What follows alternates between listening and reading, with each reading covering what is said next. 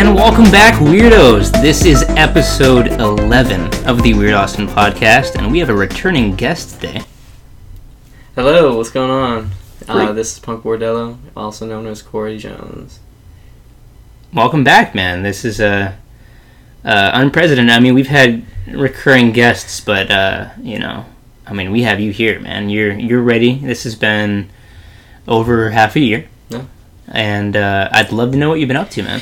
Uh, well, I have been just uh, struggling to stay afloat, to be honest with you. Really? You know, I mean, not not in a sense of like, I mean, you know, so I got here a year and a half ago, you know, and then you know I met you, and then I uh, I started getting you know great work, and then this whole coronavirus thing happened, and uh, all my shows are canceled, and we everybody's got to stay in. I'm very very very very lucky and blessed to not be out of a job at this time, but you know I'm just uh, at this point it's just like well I can finish the projects that I'm working on and then repackage them for later you know so outside of that I mean I'm I'm gonna work I- I'm gonna work all that I can Do you know what I mean so that I can you know stay on top because that's the name of the game in this economy currently you know? Absolutely.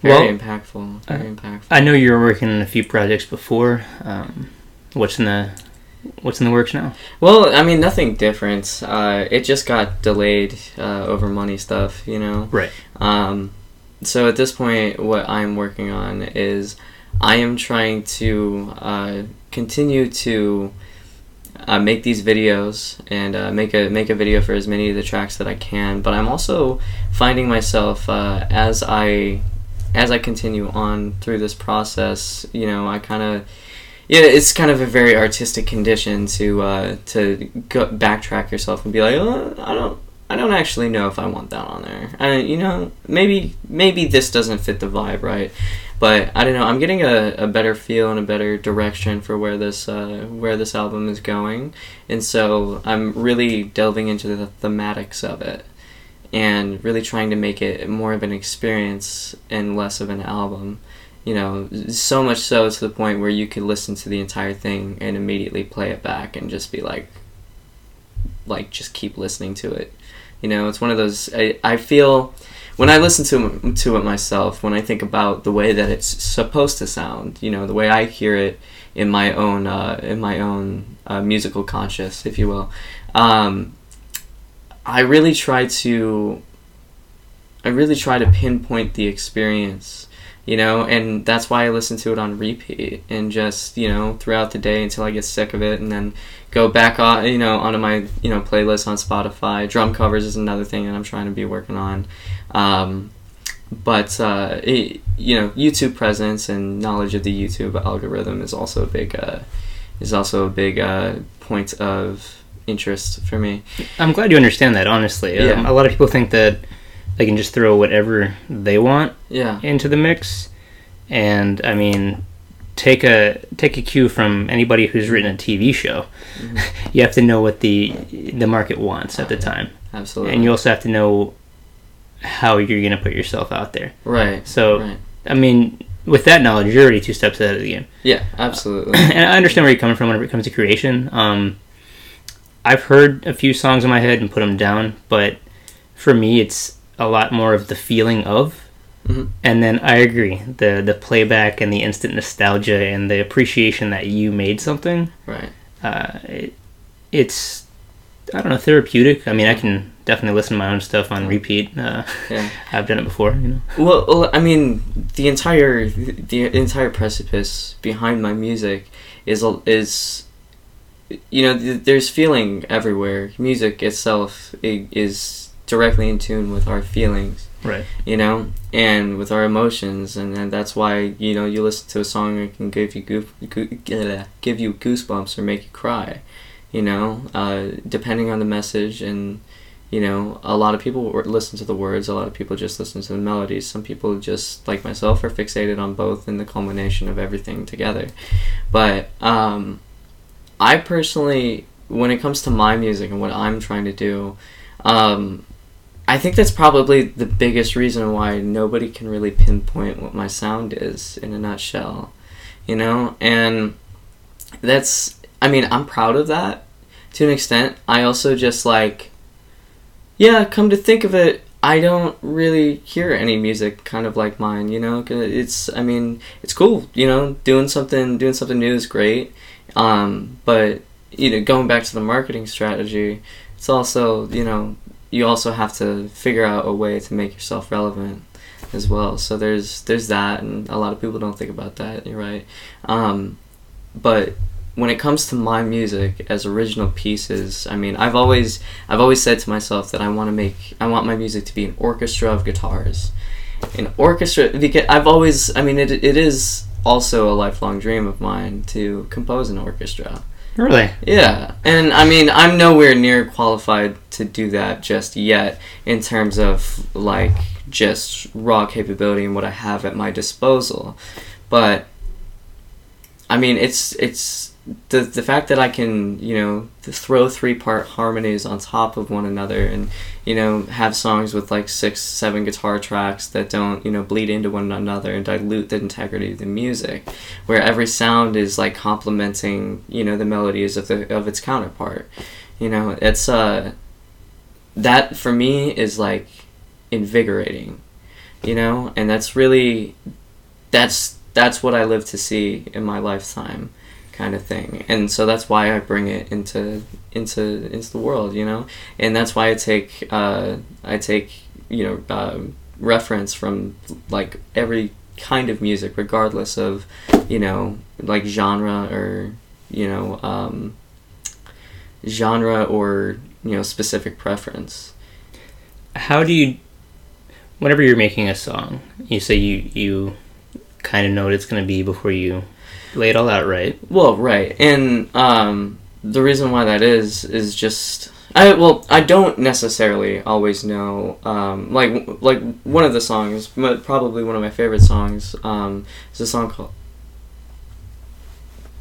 is a song called Lovely, and um, that one is all jazz chords, and I, I just started with the with the scratch track, and the scratch track ended up being so perfectly in time that I didn't need to re-record it, and you know, so it's you know, very rare occasions like that where I can just throw something out there and just oh okay well maybe you know stop here and like okay I see where this is going. And then, you know, delete that, start over, and then get the entire thing through in one take. And it's a, in a complete musical thought, and you just build upon it just because you didn't have much of anything else to work off of in the first place. But the case in point, and I feel like the, the real pinpoint of how to write a song that a lot of people don't understand is yeah, there's got to be a start point and end point, but also within that, like a start, like a start point, middle point, you know it's there's got to be some sort of organization to it. And hip hop music is different because a lot of times you know those main melodies like if you think about something like uh, like Wu Tang uh, like the song Cream there's just that one loop that's from an old jazz song you know? And that's that it just plays on repeat throughout the entire song. But what changes it is the dynamics in the drums and how the vocals decide to come in and you know do the chorus you know? It's like it's everything sometimes everything can be planned out to a t but sometimes you can just lay something down and just build upon it from that whether it be through a sample or a loop or you know this that or the other thing. It's it's just having an eye for the bigger picture or an ear or an ear rather um but where i was going with this before was uh the reason why I make the music that I make is just because it attributes to my own story, you know. And I try to be in. So this is kind of in my in my personal opinion. I like to think that this is my earlier stuff, you know. So with that being said, Like you're still finding your sound, or yeah, I'm still Okay. exploring it, and I have yet to find an incarnation of the album yet where I've just been like, yeah, that's it. I've definitely heard other people tell me, yeah, that's it, but I myself have looked at it and just been like, it's not quite done. It's it's missing a certain je ne sais quoi. You know what I mean? And I know exactly what those points are now, and so that's what I'm trying to employ into my you know further recordings of it. Um, and I think now really is just like the most important thing, the most important kind of time to say the kind of things that my music says, you know, which is all about empowerment to yourself and empowerment to those around you and realizing that we're all in this together, you know, and to realize that the point to move forward shouldn't be to end lives, but rather to nurture the ones we already have as well as you know prevent births because overpopulation can be a thing and natural resources are finite but at the same time it's like i've always se- i've always regarded humans as like why, how come we've never been shepherds of the earth you know because at the i mean that's why the the bible Could you elaborate? well, that's that's why like the Bible kind of like uh, like mirrors that kind of thing. Like, Lord is my shepherd, you know what I mean, and then kind of like flipping that dynamic, and you know, God talks to the shepherd, and the shepherd, you know, carries on his message and you know his story as God intends it. That's the kind of thing. Not to take too much from the Bible because I don't like to take it too literally, um, especially from some of the goings on of those eras because we've come a lot a long way in the term in terms of like civil humanity. As well as the way you're introduced to a lot of those stories from Yeah. the last podcast. Yeah, I mean it's it's it's where a lot of people are introduced to morals for the first time, and you know, I think that there's a separation between between religion and spirituality, and that kind of dichotomy is also kind of like a principal focus of Islam, that you know the Pakistani side of my fa- my family it does like why don't Americans get this you know? It's one of those kind of kind of kind of things where it's just like well like they're saying these things because they think they understand it when they when they go and read the Quran but when you don't know these people as individuals and human beings who are living in the same time that you're living in this isn't you know like this isn't some crazy you know is uh you know it's just the groupings of all of it is just like yeah there's those kind of people in these different denominations of religion as well though. You know what i mean? There's extremists in every religion. And rad- radicalism is definitely not the answer just realism is. Opportun oppor- uh, no, let's see. Optimistic realism is the key you know Yeah, no, I understand what you're saying.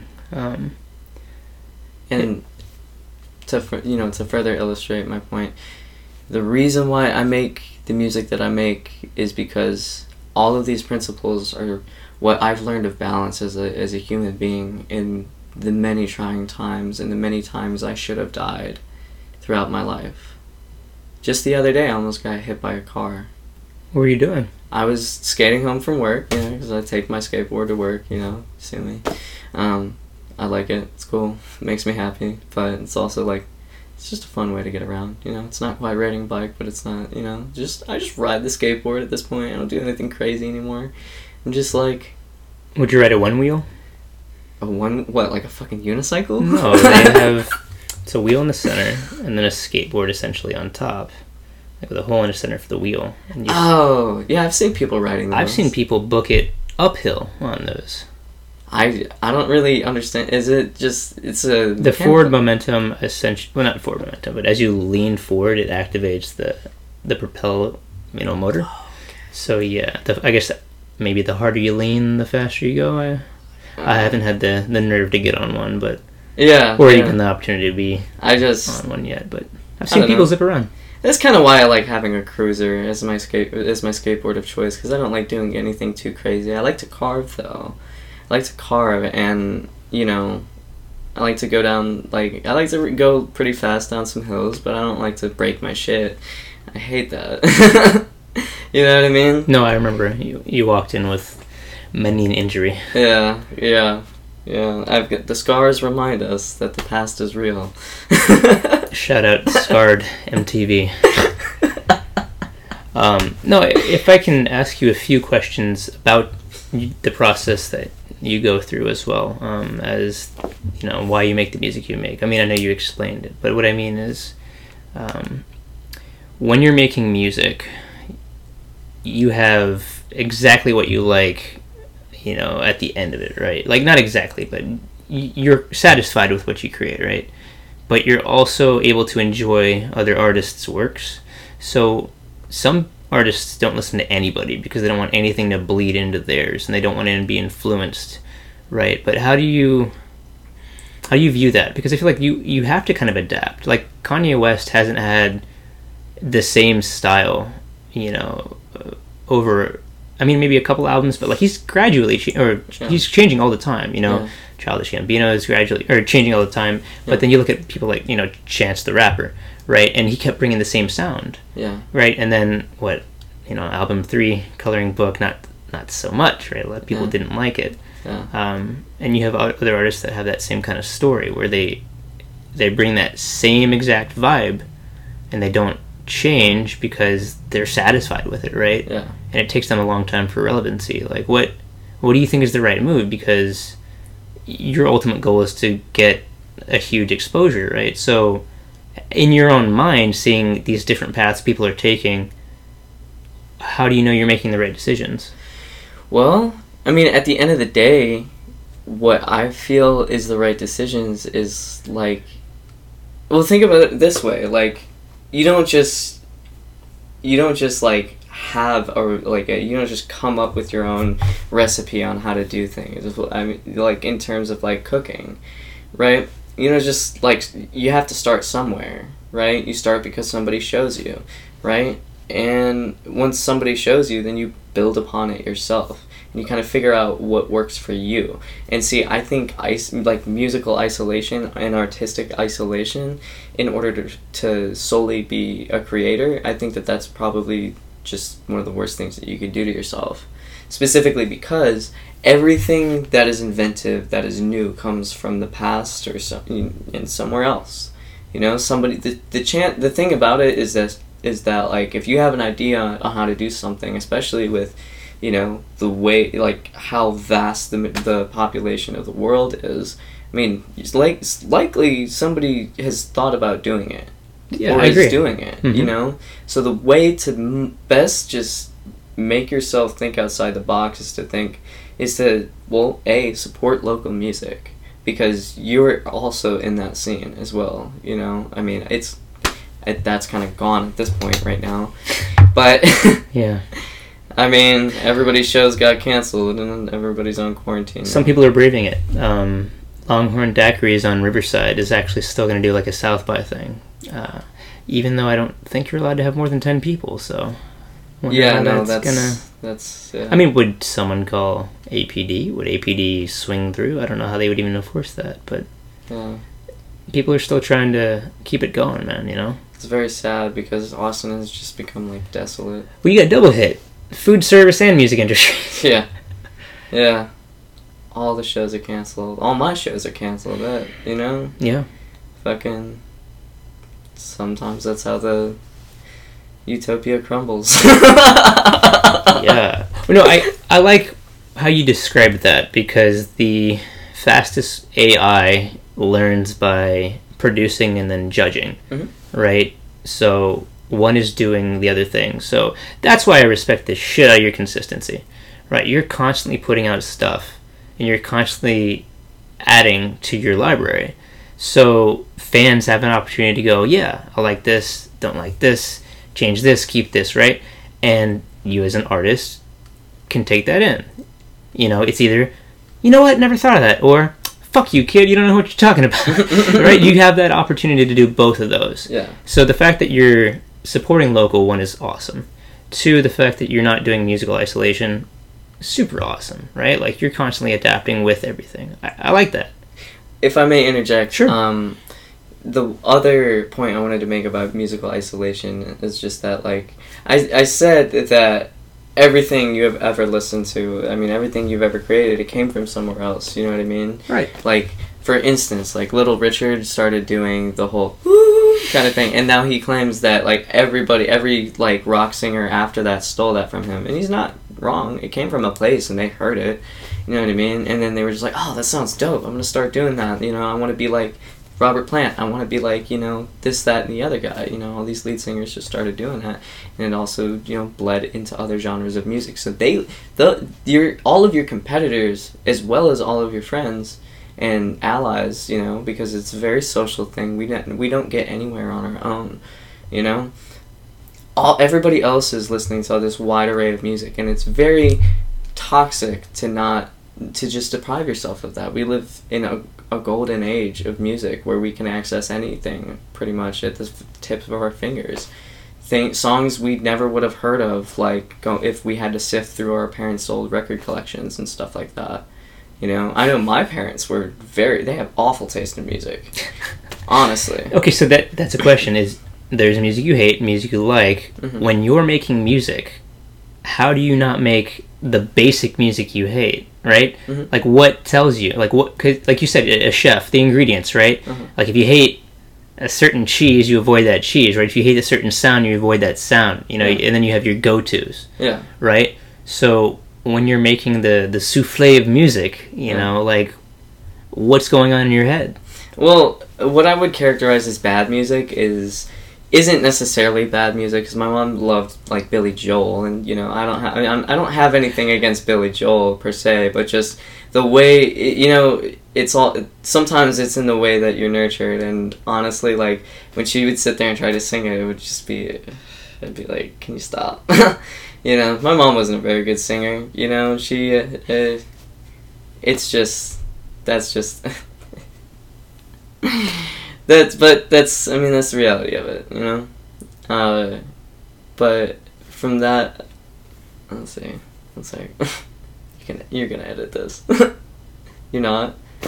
You're not gonna edit this. It's all raw, baby. Oh fuck. Monday night. Oh shit.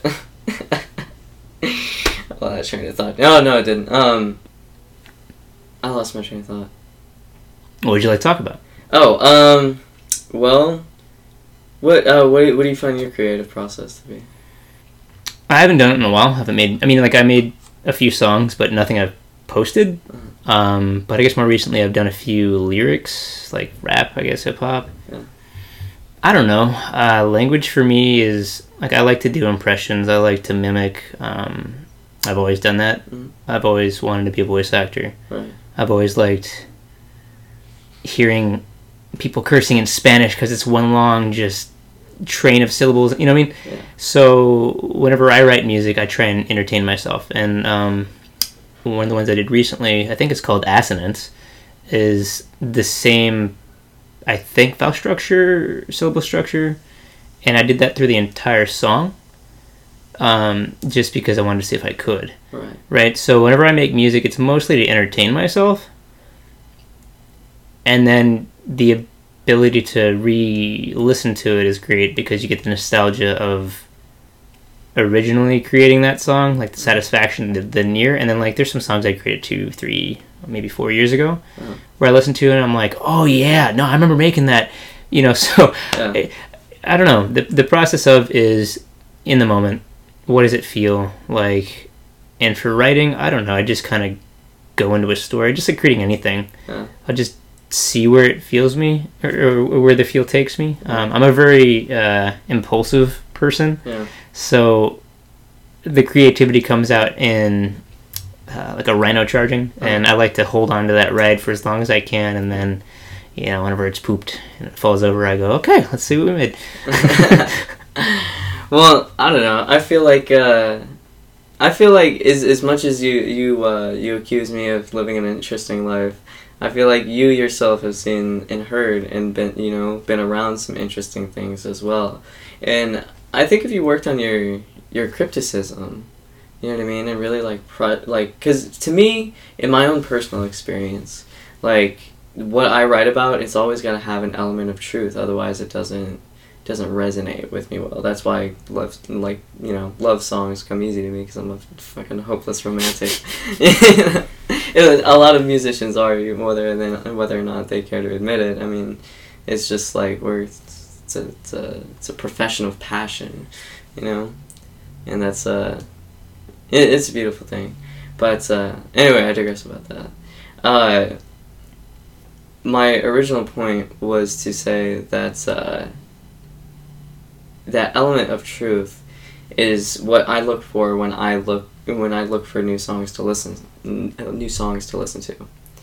Um, you know, I listen to what's the what's the what's the realism in this song? What how does this what is the pertinence to my life or what is the pertinence to something that resonates with me, you know? And when those two things are when those two things are interconnected and uh, they are used to complement each other, the music and the and the, the words themselves, that's when a song really hits you. You know? Okay. Well, yeah, well, I was in choir, so I feel like the words were always secondary because we learned, you know, do, re, mi.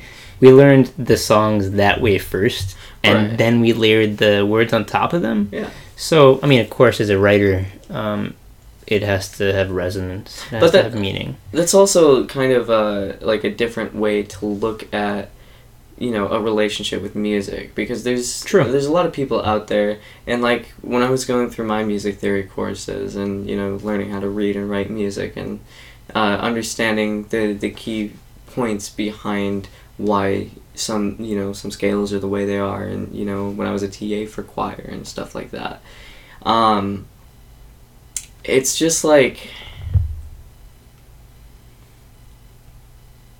it's they there's a there's people out there who try to turn it into a school subject so hard.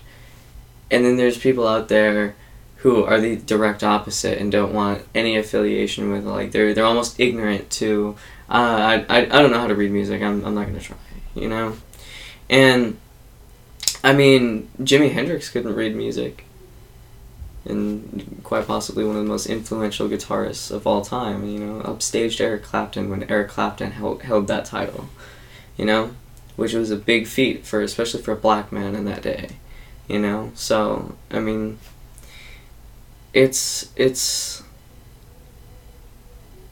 you, it either one of these concepts have nothing to do with your actual ability to perceive musicality and I think the the most important thing to re- uh, to recognize as as a musician is that you never come to a state of mastery. No musician will ever say, and if they do, they're lying. They get to a point where they feel like they've mastered it, because you that's the gift for one thing is just being able to play, and the other side to the coin is just that it's having fun and the passion for it that we that that we do it for you know? Because otherwise it's it's not you have to really grind and spend throw thousands of dollars into a hole just to see anything come to fruition with it you know? And it's very humbling when you meet somebody who from a tech from a a technicality like um like a techni- a technically less proficient place than you. You know like whereas i mean i've been playing since i was six but i've met people like songwriters who could put a song together better than i can. You know what i mean? And more simply and like to a point where i was like i wish my brain thought in that kind of process. I wish that my you know sense for melody when, when i'm singing wish that i could audiate like that. You know and that these are also points of how we get better you know is by being humbled even you could you could have years and legions of experience but you know maybe somebody who's been playing for three years will like play something that is like incredibly good and you're just like Is it the Goku mentality of always wanting to better yourself and loving to meet a challenge? exactly yeah what can't that man do? right check his power level Apparently, host the Olympics in 2020 because Japan. Yeah, well, they said that they're. I think I read desperate to have the economy boost, but I don't know. yeah But ah, man, yeah. Okay, I think I, I get what you're saying. Um, so there's always going to be a bit of vulnerability, Mhm. but that's the point. Is that of course you're going to have vulnerability because you're trying to say something, and the only risk is one being completely societally rejected, or two never speaking at all. So what's worse, having said your piece and being rejected, and possibly just being too early for your time, because that music could live on and speak to somebody down the road who could. I mean, you know what I mean? Yeah. Well, I mean, it's just like any artist who got popular after they died. You know what I mean? Like I I could be wrong, but I I believe it's Johann Sebastian Bach who died baroque and worthless. You know, but it wasn't until you know they found his music like years and years on that they were just like, oh my god, this shit. It just slaps. Um, but yeah, no, you know, um, it's. I I have a very different take on what my perception of this of this world is of what you know everything around us is. It's very, very strange, but I believe that if nothing else, my purpose was just to create music. You know. Do you have a favorite message you've put out so far? that I put out so far, no, because I've been tucking that. I've been keeping it under lock and key and only showing you know select friends and testing it on people. You know, um, or you know, I played a couple of things at a, acoustically at an open mic not too long ago just to see how well they resonated. You know, and that's that's also part of the shtick. You know, is realizing like that's that's part of the craft is like you want it to be accessible to other people. You don't want to turn your stuff on and then they just hear whatever you want to hear. You know, you want it to you want it to reach the masses, right? So if that's if that's if that's the objective, then why wouldn't you listen to everything? Why wouldn't you embody everything? Why wouldn't you challenge yourself in different ways? Why wouldn't you go out and test the waters and say like, wow, a bunch of people just exited it as soon as I started playing this song. Maybe that's not right. Maybe my ego and my attachment to this song as an idea of mine isn't what I think it, what it, it's not to them what I think I feel it is. You know? It's just like when when the professionals do it, like Kevin Hart, um, like I read, I, I heard on Joe Rogan when he was doing his interview with Joe Rogan that he he goes, you know, he he does like small club tours or he does like you know, maybe not open mics with his status now when he's filling out when he was filling out arenas, was, and uh, it's it's like before he does all of that he he does he starts small. And if if his content isn't doesn't evoke the reaction from the from the audience that he wants to get he goes back to the drawing board and starts again. You know and yes don't get me wrong there is a point where as artists we kind of just have to look at it and be like all right it's done you know it's Ag- gotta agreed. But I think there's a difference between the sound being complete, like the words in the right order for the punchline, Mhm. and the message being complete, yeah as in the general mood for the song and the general point of the joke. And my point is that I wanted to make to you is that I feel like it's smart to sample size in small groups, but it's also very protective. I don't want a wide audience to experience the wrong experience. right So, my question to you about hiding your stuff under lock and key if you're worried that the message wouldn't resonate, what's worse? You putting it out where you're alive and us going, the fuck is this?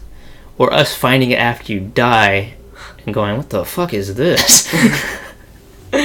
I I really I couldn't tell you. Um, I mean, if that's if that's that's what the will is for me, then you know, so be it. But if it's not, like, I mean, I'm gonna put it out. I have every intention of doing that. But you know, I'm my first album. is it not ready or are you not ready?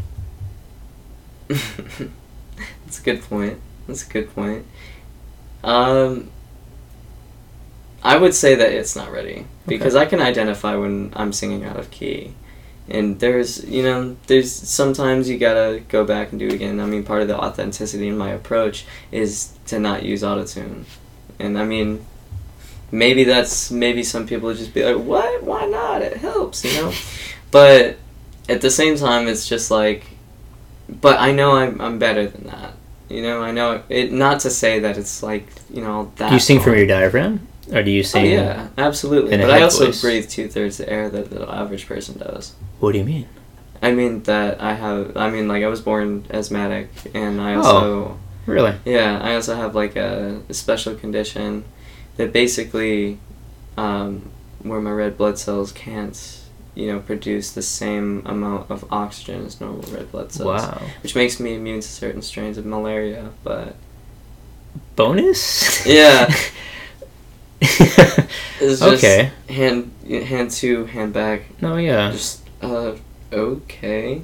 Hmm. But yeah, I have no idea what that means, but I guess it also makes me anemic, so that's two steps back two steps Jeez. backward and one step forward. So RNG did not yeah. work out in your favor there. Yeah. But I mean at the same time it's like I can still sing in key, I can still Right. hold performances. You can hold a note and you're not tone deaf. I can attest to that. Yeah. This You is know, true. And so that's just I mean, I also have small hands. I hear plenty of people talk Shout out Burger King commercial. I have small hands and that's Capuchin I- monk hands, my lady. Yeah, little monkey hands.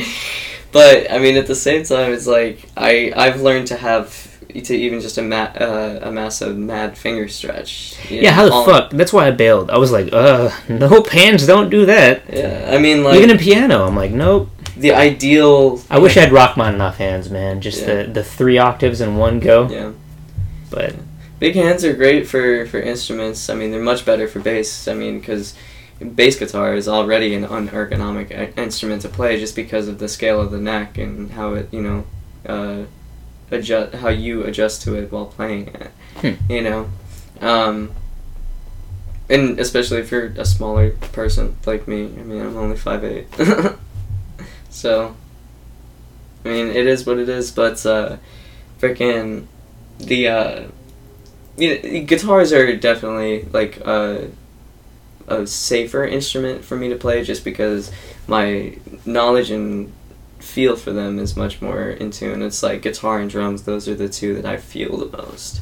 You know, so I can always base stuff off of that. And vocal training, what I've learned of it is, you know, I, I stay true to those to those um, to those um, principles okay. and I just do my best from there. And sometimes, I mean, it, sometimes it's it's no more and no less than the average than, I mean, the average great musician that I you know know. yeah, Who influences your music, by the way? Um, Matt Morgan of the band Shout. Um, to anybody who hasn't listened to them, you should definitely go listen to them.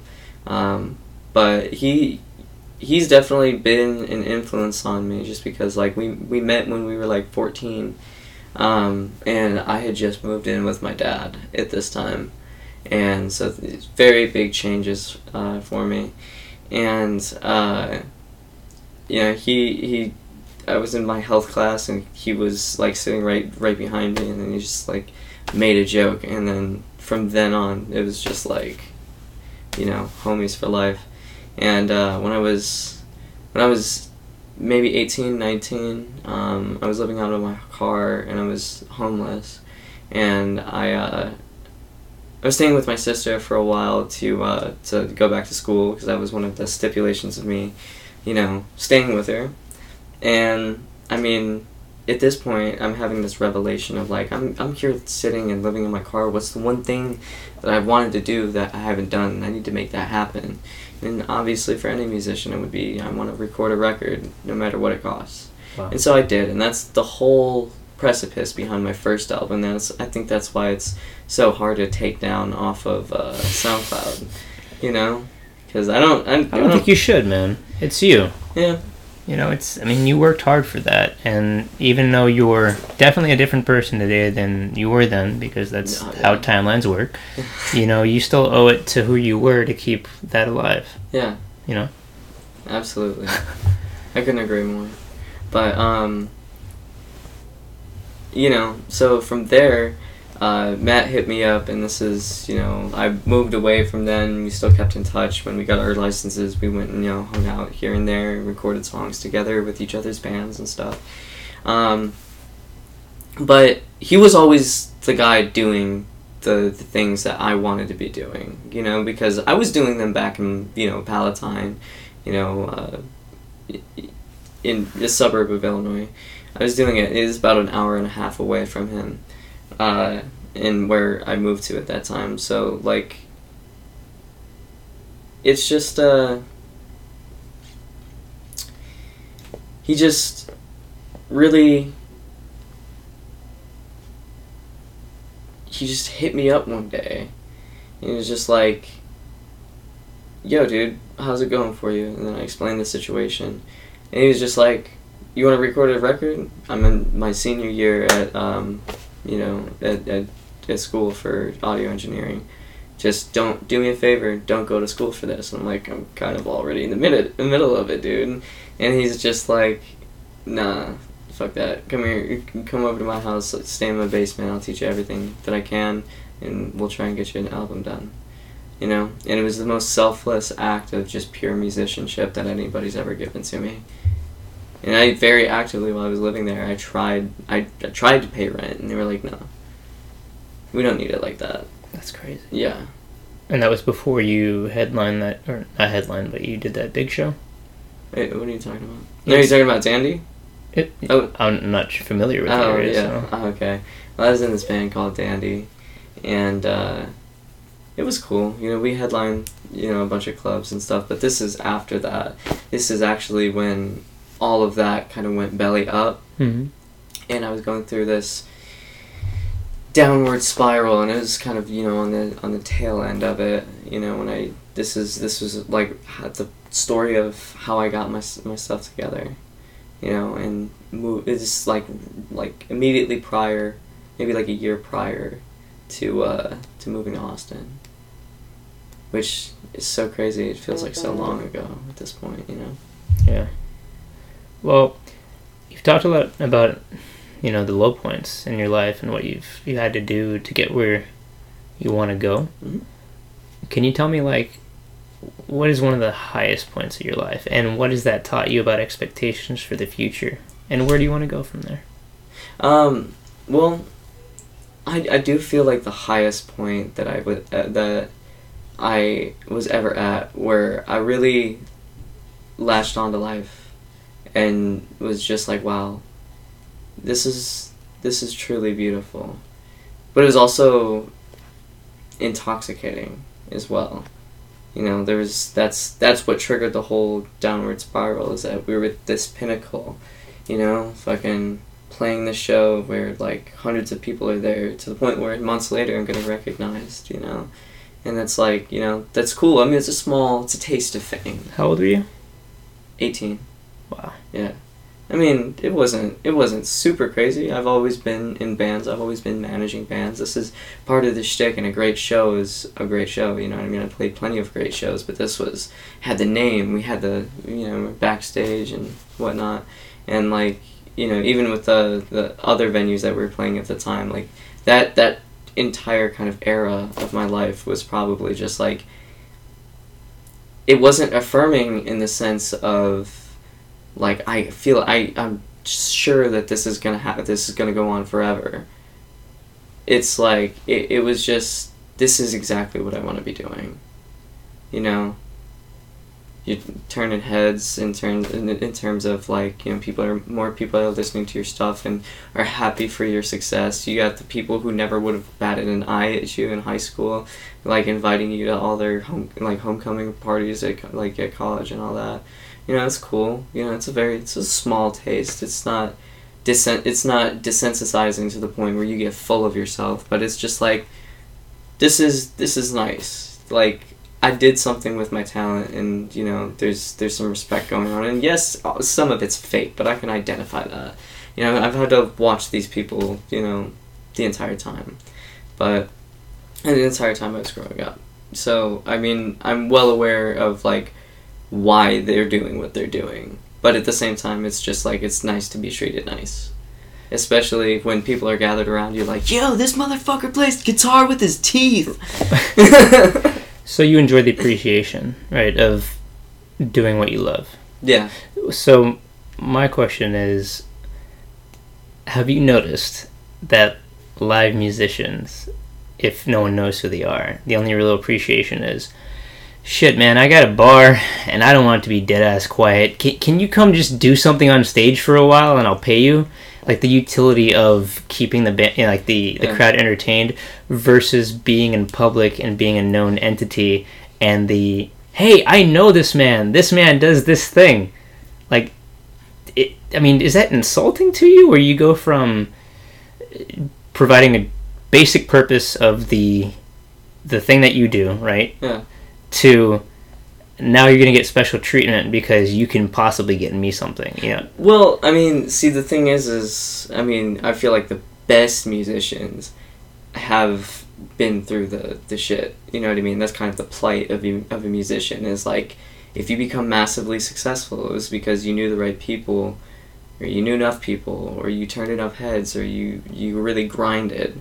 You know what I mean? It's all of those things because it's it's even even you know back in the old days when it was like all about record companies as opposed to owning your own rights to your own music. Wow. I mean, you think about like you just you had to be good and you had to you know entertain people at those shows and uphold that and reinvent yourself and really you know work at that in order for a label to come your way and just look at you and just be like yes we're interested in investing millions of dollars into you you know? But you know it's it's like yes these affirmations are, are great but yeah it, i'm not gonna lie to you it'd be great to come to to come to you know to go to a restaurant and not have to wait in line for a reservation you know what i mean? Just because somebody recognized me at a show. I've seen i've seen that happen to other people and it's just like yeah I mean i wouldn't be upset at that at all because i've grinded and i've been through shit you know and just like we all have but you know it's just like it's not like a sense of entitlement it just feels like a gift from somebody who really enjoys your music Right. I get it. you know it's like to, to be hooked up like that it's just like bro if i was on the other side of this counter serving you wings, wings bro i definitely i mean i'm the same i'm the same guy who will throw the extra wing in there just because you know Yeah, I've heard that. Like influencers on YouTube, they end up start or they start off and they really don't have a whole lot, and then as they get bigger, all of a sudden they're like, oh, you know, I build computers, and Intel just sent me this badass thing. Let me put it in the pile. and you know, it's just like the bigger you get, the more people want to give you stuff to provide that. the word escapes me, but. Uh, I guess I'll use the word utility again. To you know, like they have a purpose. I have a purpose. Hey, look at me. I can give you these things, Yeah. right? So it, it's interesting that like those starving artists who need it the most, you know, who never get it, become the musician's musician, you know, because the people who made it are like, stop looking at me. Look at this motherfucker who never, you know, got like, look at him, man. Mm. Like, I mean, you see, like Jack White, like he'll come out and he'll be like, "This is how this needs to be," you know, like Yeah. you, you guys are all wrong. Listen to this, right? Yeah. Um, I don't know. I mean, do you get what I'm trying to say? yeah yeah no um It'd also be scary to be to be used, man. Like a lot of people have to like stay guarded because they're friends. You know, I mean, look at Selena's killer. You know, I mean, originally it was your fan club, your number one fan. You know, yeah so well that's that's i mean leader of a fan club i mean my first thought is kissy. it, my first thought my first thought is kissy kissy stabby stabby. You know? Yeah, it can be like that sometimes. I mean it's it's happened. Um but i don't know um in terms of uh in terms of just like getting that appreciation in the first place that's just like i'm a very emotional person and when people show love to me like that in that kind of regard like it's very affirming to know that to somebody you know, my music meant something. You know? It's very affirming to be like, wow, it's, you know, you want to take, like, uh, it's, when I lived in Colombia, I, uh, I would play guitar and people would, like, from all, all over the street would come to, uh, come to my door and I'm thinking they're, like, gonna ask me to turn it down, you know? and so I open up the door and, like, yeah, I know, you know, just getting ready to, and then they're just like, no, we want to hear you play. 'Cause, Like they brought me food to hear me play, and that's like one of the most wholesome things. You know, that's I feel like it's one of the most human things as well, is to be like You're the bard, man. exactly. You know, Yeah. they're the chef. Here's some nourishment. Yeah. Provide us with entertainment and a message. Yeah. Yeah. Honestly, um, And if it's a message that we can all relate to, yeah, and a message that can actually enforce like a like a positive good and a change. and a change, you know? I mean, that's what that's what Bob Marley's music was all about. I mean, you're talking about reggae, but in a time of like just civil war in Jamaica, you know? It was a very trying time for them. That's why it was called rebel music. Wow, I didn't know that. Yeah. Yeah. If I may hit you with a few rapid fire questions, sir. All right, go ahead. And by a few, I do mean a few. uh, well, first, have you ever heard of Sufjan Stevens? No. You never heard Illinois? No. Please listen to Illinois whenever I leave. Okay, thin crust pizza or thick crust pizza? Uh, then Chance the Rapper or Lupe Fiasco? chance. Why? Just because, I mean, is Lupe from Chicago? I don't think I've ever heard that. I believe so, sir, which is why I asked the question. Okay, well, I mean, Are love you not a- too. It's just Chance is my boy. I just acid rap is just it spoke to me on such an emo- a hardcore emotional level. And yes, you know his his releases after that, you know maybe they they don't come close to to acid rap, but that's also probably also because of the nostalgia that I attach to that album, and I'm forever grateful that that is in my life, as well as the fact that he's also I, I don't know what Lupe's done so far. I don't you know know too much about him. I just like his music. Yeah, You no, he's from Chicago. Yeah. Yeah, hundred percent. Um, I see. I, I'm learning about this today. Like, That's sad, man. yeah, I mean, Dude, he spoke out against the government and Bush and everybody, man. Oh, did and he? Yeah, he went on and wore sunglasses to piss off Bill O'Reilly, man. Like, I, I mean, okay, you know, I mean, slightly poking fun at him, but respect the shit out of the guy. You know, Yeah. you know how he even got his name? He said that he was, I believe, he said he was doing a uh, show, you know, like a talent show, and his friends didn't have a group name or anything, so you know, the introducer's like, "Hey, what, what do you guys called?" And they're like, "Well, I don't fucking know." So he made up names on the spot, and one of the names was "And Lupe Fiasco," and Lupe was like, "That's fucking, that's me, that's me right there." So he took the name in that moment, you know, and like, and then he he, he went off with it, Hmm. you know. So I don't. I, I always enjoyed his music. Um, when I met my lady, I was listening to Lasers on the bus all the way out in uh, in in New York, upstate New York, Watertown. Yeah. So I mean, you know, Lupe's always been Lupe and and our boy from Cleveland. Scott Mescudi, you know. oh yeah, Those have always been like my my go tos. oh yeah. For me, that's probably well Mac, and then Chance at uh, Chance at this point, but maybe not so much anymore. Mac I Dre, really like- Mac I really- Lethal, Mac. Do you, do you know who Chance the uh, Chance the Rapper's little brother is? Taylor Bennett. oh yeah, yeah. Yeah, I love Taylor. He's a cool guy.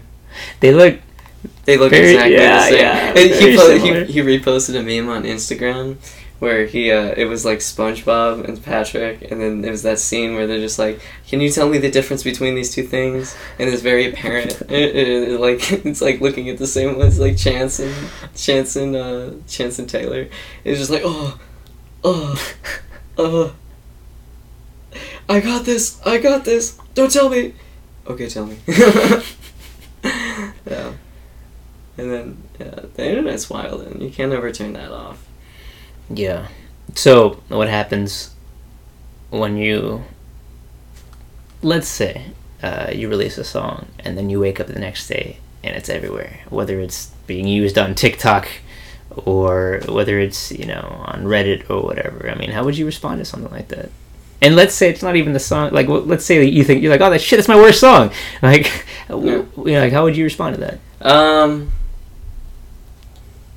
I don't know. I'd definitely be content. I mean, I've always kind of like figured that maybe I'd look at the song and just be like, "Really? That's that's the one you guys like?" You know. Um. Sometimes I, I don't know. I've I've definitely like speculated with myself about that. Like, what if it was the song that I I fucking hated the most? Because that happens often. It happened to Slash. He fucking hated Sweet Child of Mine. Oh yeah, that happened to Kurt Cobain too. Like "Sweet Smells Like Teen Spirit" was a joke. Really? It was a joke song. Wow. He said the lyrics mean nothing. Literally. Yeah. Just like uh, Black Hole Sun by Soundgarden. I love this song. Yeah. Yeah. No, Why his- they hate he that said the entire point was for none of it to make sense. It doesn't make sense. okay. Wow. Oh, um, yeah, I think there was like Flight of the Bumblebees, I think, or like another really orchestral, uh, patriotic sounding song. I think he, it was literally like a fucking joke. Yeah. And he's like, oh, really? no, don't play this. that's crap. Well, dude, maybe, maybe that's the move, man. I mean, do, do you think, uh, you know, what is it? Country, not Country Road. Lil Nas X, you think? Ah, I mean, there's video of him performing in front of preschool kids and stuff, Yeah. you know? So, I mean, like, it hit an audience. yeah. It hit the world, you know? And Yeah. I don't know. I just think it's hilarious that little kids love that. I know. Oh my god. But you can always pull a Kanye and be like, I'm not playing any of my old shit, don't ask. oh my god. I don't know. I want to make. I, I want. I definitely. I mean, especially with this record, if it's gonna be a staple, and if that were to happen, I'd want it to be with songs that I'm comfortable with, even even the least, even in the least bit. Just like, okay, you know, I'm I'm cool with that. I'll I'll play it. You know what I mean? Because I feel like that's also the, Then, the you, then you become a monkey, though. You know, dance monkey, play the song. no. You become a human jukebox. Yeah, I mean, I guess maybe, but I mean, you ever? Uh, there's this movie that I really love called uh, The Goods with Don Ready. It escapes me, but I think I've seen it. Yeah, yeah, with Craig Robinson and uh, yes. Okay. Yep. who else is in it? The guy who played uh, the guy who played. He has a car salesman. He sells. Wallace. He sells a Trans Am, right? At the very end. Yeah. Yeah. Because I have a Trans Am. That's why I remember that movie. yeah. It's, uh, it starts off with him and the ci- the cigarette and the plane and why we should be able to smoke. Yeah. Dude, that movie spoke to me. Yeah, that, Yeah. Mo- that movie was funny. Where, uh, what was the point we were getting at before this?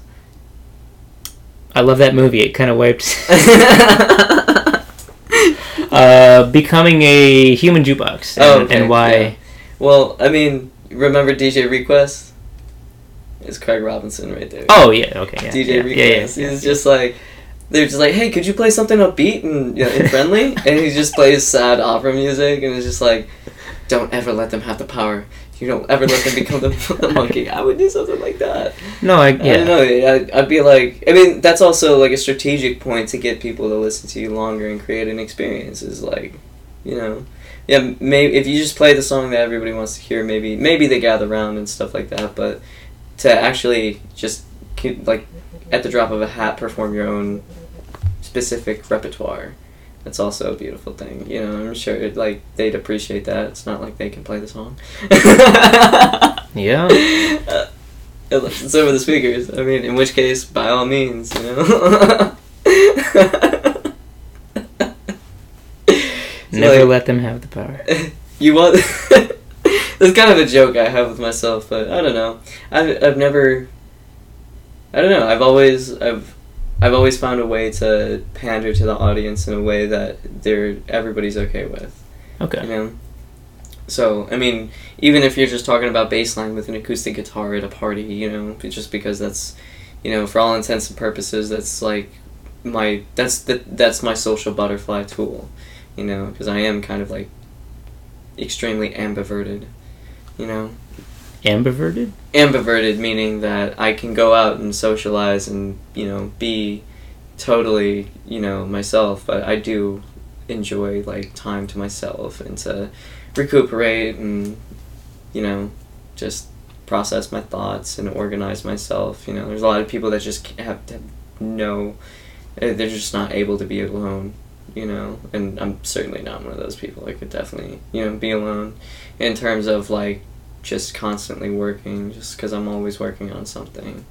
You know, I'm either working on something or just straightening my life out, you know? And even even just like enjoying my own company. Uh, there's a point in time in my life, like there is for many people, where you know maybe we don't sit with our thoughts, and you know it, it you just you fall into regressive patterns or you know you start to get depressed and whatnot and then that creates you know this habit of social isolationism which now is a mandate Yeah, no more, uh, no groups bigger than ten, right? Yeah. Hmm. Yeah. But um you know, it's uh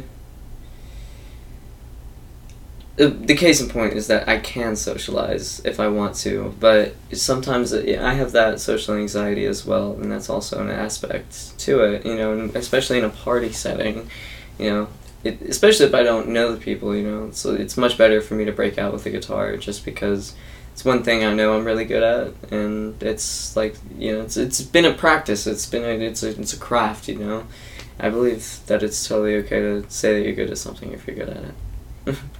you know.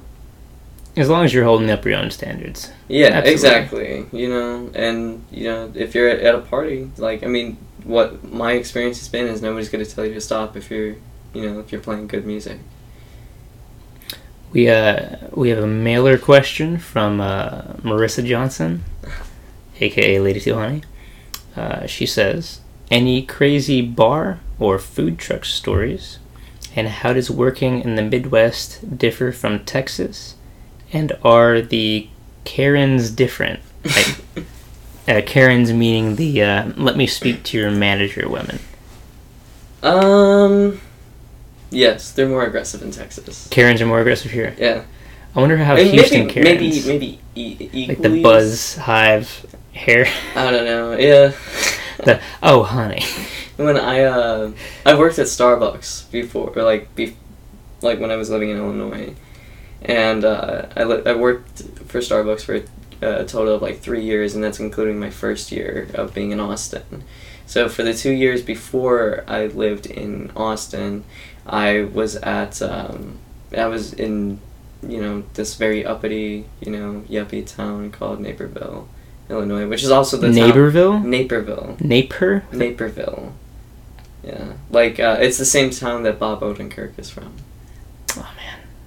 So I love Better Call Saul. me too. Yeah, it's such a. Good I show. live in a gray It's area, a brother. lovely. It's a lovely show. It is. Um, but anyway, um, no, but I basically Naperville is notorious for you know more affluent people, as opposed to the you know the surrounding suburbs of like Romeoville or Bol- or Bolingbrook, Bolingbrook, Bolingbrook especially.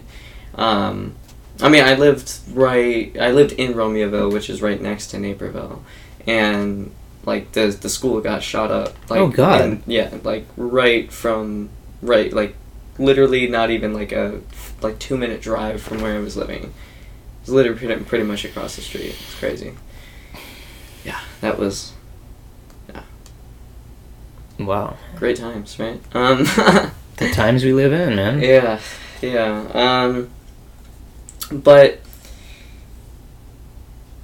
these these these Karens would come through, and some of them just so like visibly entitled, and it's just like you know, it's it's it's really funny because uh, you know I like to think I'm at least mildly attractive. You know, I don't like to, you know, but you know I I got a fair amount of attention you know, uh, in that kind of context. Um, but I never, I never, like, I was always just trying to make ends meet, you know, I wasn't really focused on that or fixated on it. If it came to me, then it was kind of, alright, yeah, why not?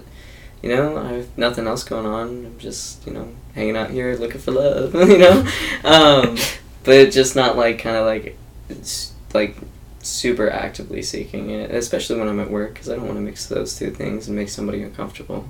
Respect. You know? Respect. Um, but there would be there, there's definitely like a dynamic where I'm just trying to do my job. I'm just like, hi, and that'll be seven thirty nine, and then you know, this person is treating me treating me like I'm trying to hit on them. I'm just like, can you just take your change and leave, please?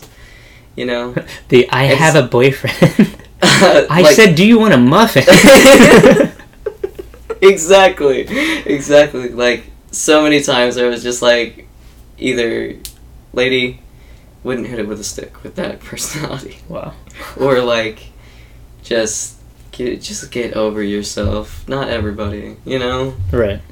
I know. Uh, it's just it's coming from a perspective of like, you know, I grew up around women. I changed my niece's diapers. You know, like I have the utmost respect for women, or try to to the best of my ability.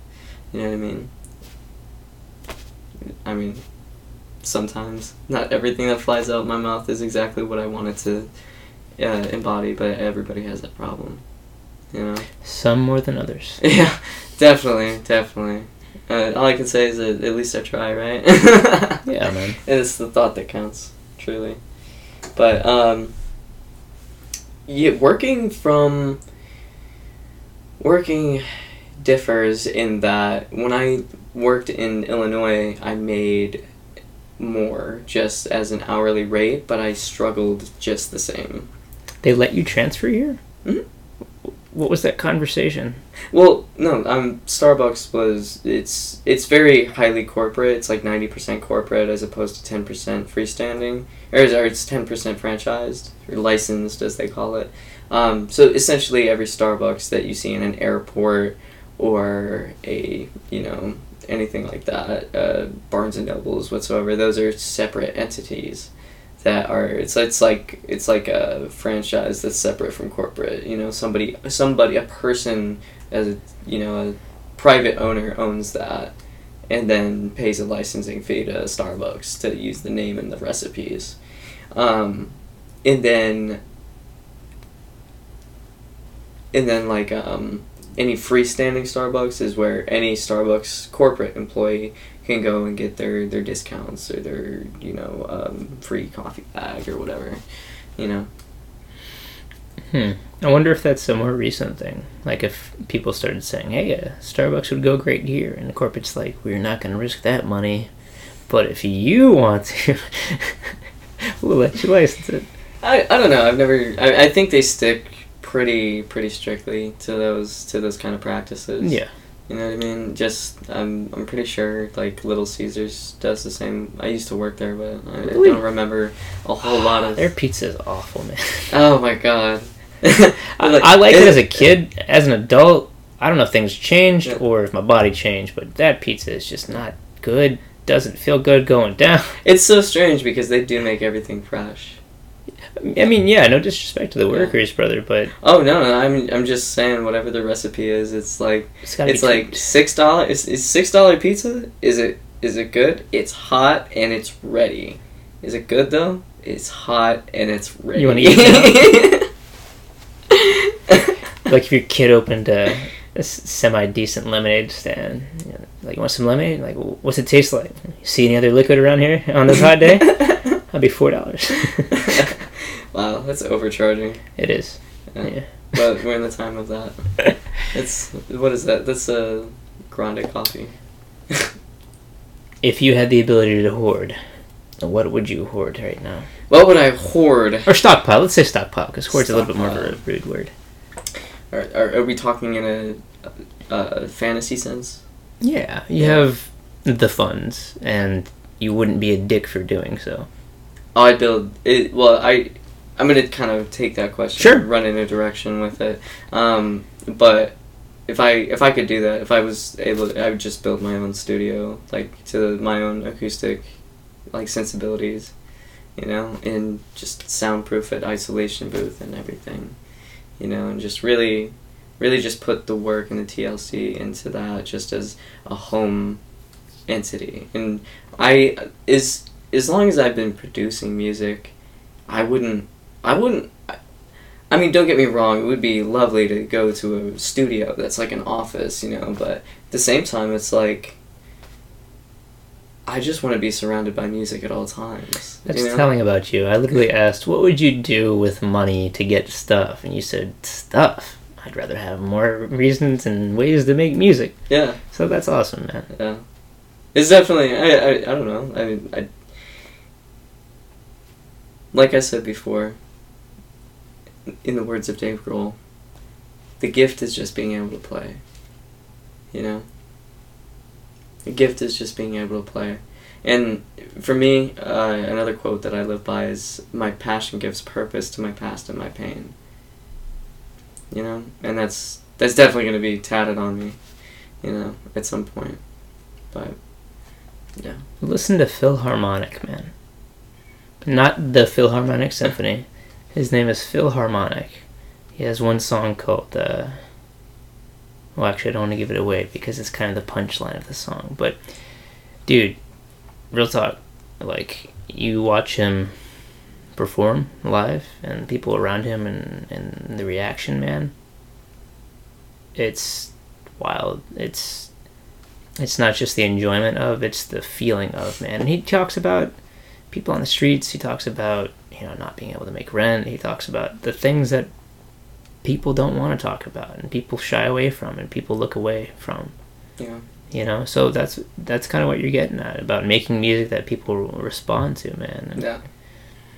and that says, dude, I definitely want to see you play live in a in an audience setting. You know, I was hoping we could at the. Uh, Yeah, yeah.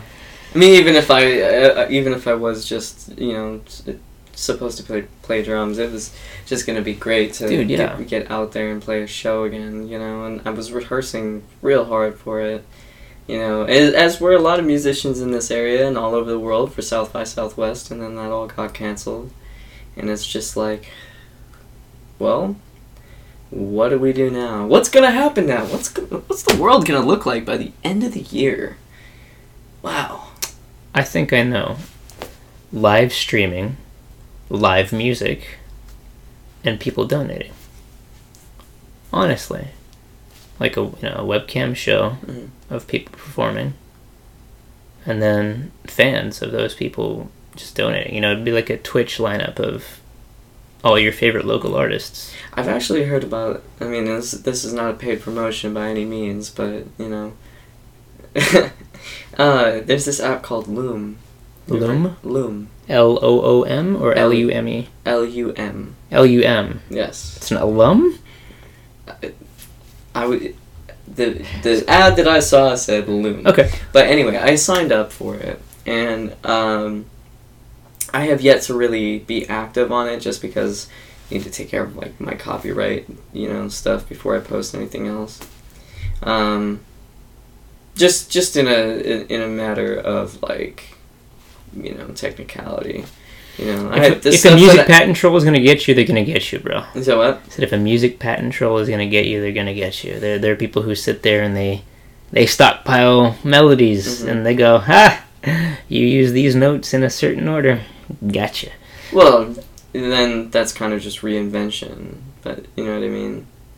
No, I and I, you can't. Okay, so copyright copyright law dictates that if you can if you can play if you can cover a song if you cover a song and play all the instruments yourself you have full legality to release it but not to make money off of it without consent from that artist without them without paying them royalty Can you release it for free and get donations on the side? As long as you're not selling that entity. if you're not selling that body of music then sure Okay. But um, I don't know. That sounds like a music, a musically gray area. area. well, of course. But um, I, basically, basically the way the way that the way that it was described to me is just that like if you perform all parts or you know the the key is transposed, you know what I mean. It's it's like fair game. That's why you see like for instance one of my favorite drum covers on YouTube is uh, Luke Holland, right? And uh, Luke Holland plays the song "Hold On, Shut Up" be- before MGK and before MGK uh, died, and he came at Eminem, bro. Although I was very disappointed by both those slap, um, both those rap tracks. Just like, were you trying? Didn't feel like you were trying. Y'all could both rap much faster than that. Without Me is still my favorite song by Eminem. Oh yeah, no, I mean, I don't know. Um, I want to say that. Um, what's that song that he did with Black Bear? Uh, it's a long way home. At the end of the road, I'll be paving my own way. To the top, I'll be here to stay. It's uh, oh, I can't think of the name. It escapes me. It man. escapes me. Yeah. Um. Uh. Sorry, End of the road. It's called End, of the, road. I said that, and it's, In the song. it's called End of the Road, and it's uh MGK featuring Black Bear, and uh, I really that song always resonated with me. The first time I heard it was in high school. So I mean, like not everything that he's put out was is you know trash, but I just feel like sometimes the general direction of where he's headed is just like expected better of you. You know. I feel like as an artist, as long as you can entertain the fan base that sustains you enough, and you maintain relevancy. Yeah, and I mean to be honest with you, like I have no idea. Like I mean, he played he played Tommy Lee in the the movie. Did you watch they- it? Yeah, I, did. I liked it. I liked it, but at the same time, was probably definitely. They said it was watered down. They said they they got away with much worse. Yeah. you know. So oh yeah, no, I mean, I wouldn't cop to everything either. Yeah, no, I mean, freaking. Hmm. I mean, it's just they Motley Crue themselves are who they are, and they have gotten to where they're at because of the way they are, and I mean that's that's just a way of behaving that's just not. I just don't feel like it's cool anymore. I thought it was cool in a time when, um, when I was very angry and angsty, you know. And so I've kind of grown just as a fan of music by growing out of the whole Motley Crue thing. But I will admit, it was a great fucking concert, and it was, and I honestly still think it's like good music. What's the difference between having a message and then doing an extreme action to gain viewership for that message and to maintain relevancy versus not having a message and still doing those things and people saying, "Oh, you can't do that." And the fan base going, "But that's why we like them." And they maintain relevancy through what they do instead of why they do it. It all depends on what kind of identity you want to have for yourself in your career. You know what I mean? But if you don't mind and you're maintaining that relevancy and you're making money, like yeah, wha- I mean- so what I mean in that definition, what artists for you am I describing? Who do you think does that? Well, definitely, definitely MGK. Um, I mean, not that I, I, he really resonates with me so much anymore, but um, I mean, Mac Miller, he he was very depressed. He was very, I mean, for every every reason, that man had every every right to be depressed. You know? Fucking Pete Davidson, man. I know that's another reason why I don't like that. Movie. I don't like him at all. I don't. That, that's why I like. I He was in that movie, wasn't he? yeah, he was. He played Tom, Motherfucker, you're Tom right. Zutaut, but I don't know. He, he the other thing is that Tom Zutaut was a really great guy. He was also the guy who got um, who got Guns N' Roses signed. Yeah. And uh, freaking, they just made him out to look like such a fucking goober, dude. I felt I felt bad for Tom Zutaut because Pete Davidson, especially with all with him being in that movie after what he had done to Mac, you know, that's just like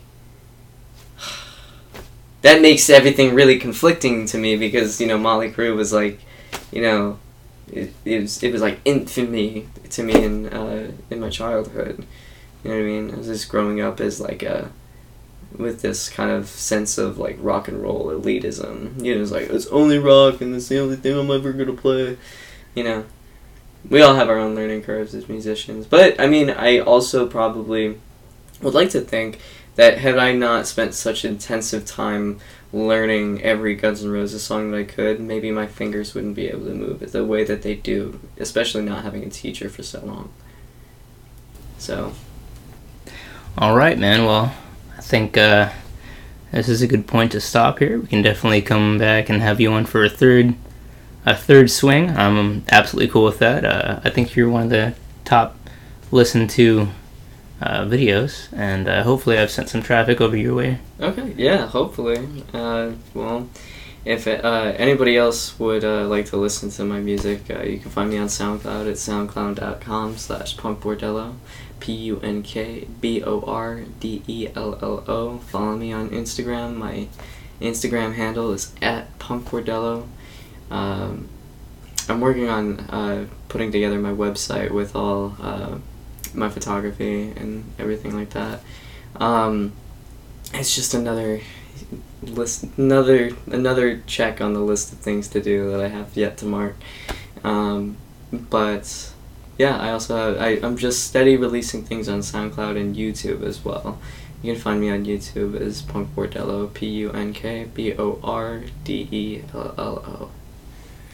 Well, I was gonna show you this at the beginning, but uh, I figured it might skew the results.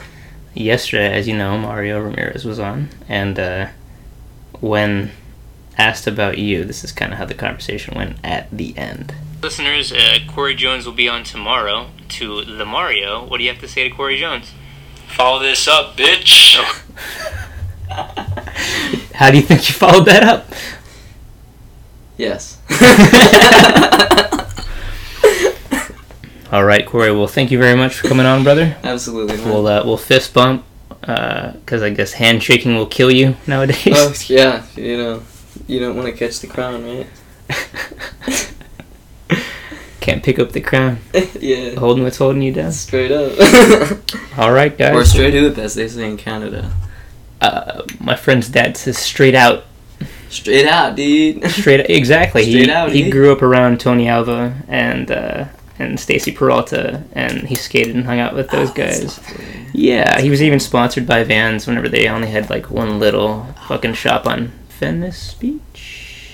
It's probably something like that. Yeah, that yeah. a while, Um, I'm definitely trying to get him on too as well because he's a he's a he's a really fucking cool dude. that's a that's a, that's a story. I would love to be I there for that. I would love to. Yeah, I would love to be there for that. I really would. I would. Yes, absolutely. Let me know when you're doing that, man. All right, man. Well, we appreciate everyone for uh, for continuing to listen, and uh, we appreciate our guests for continuing to come back. So that is episode 11 in the books.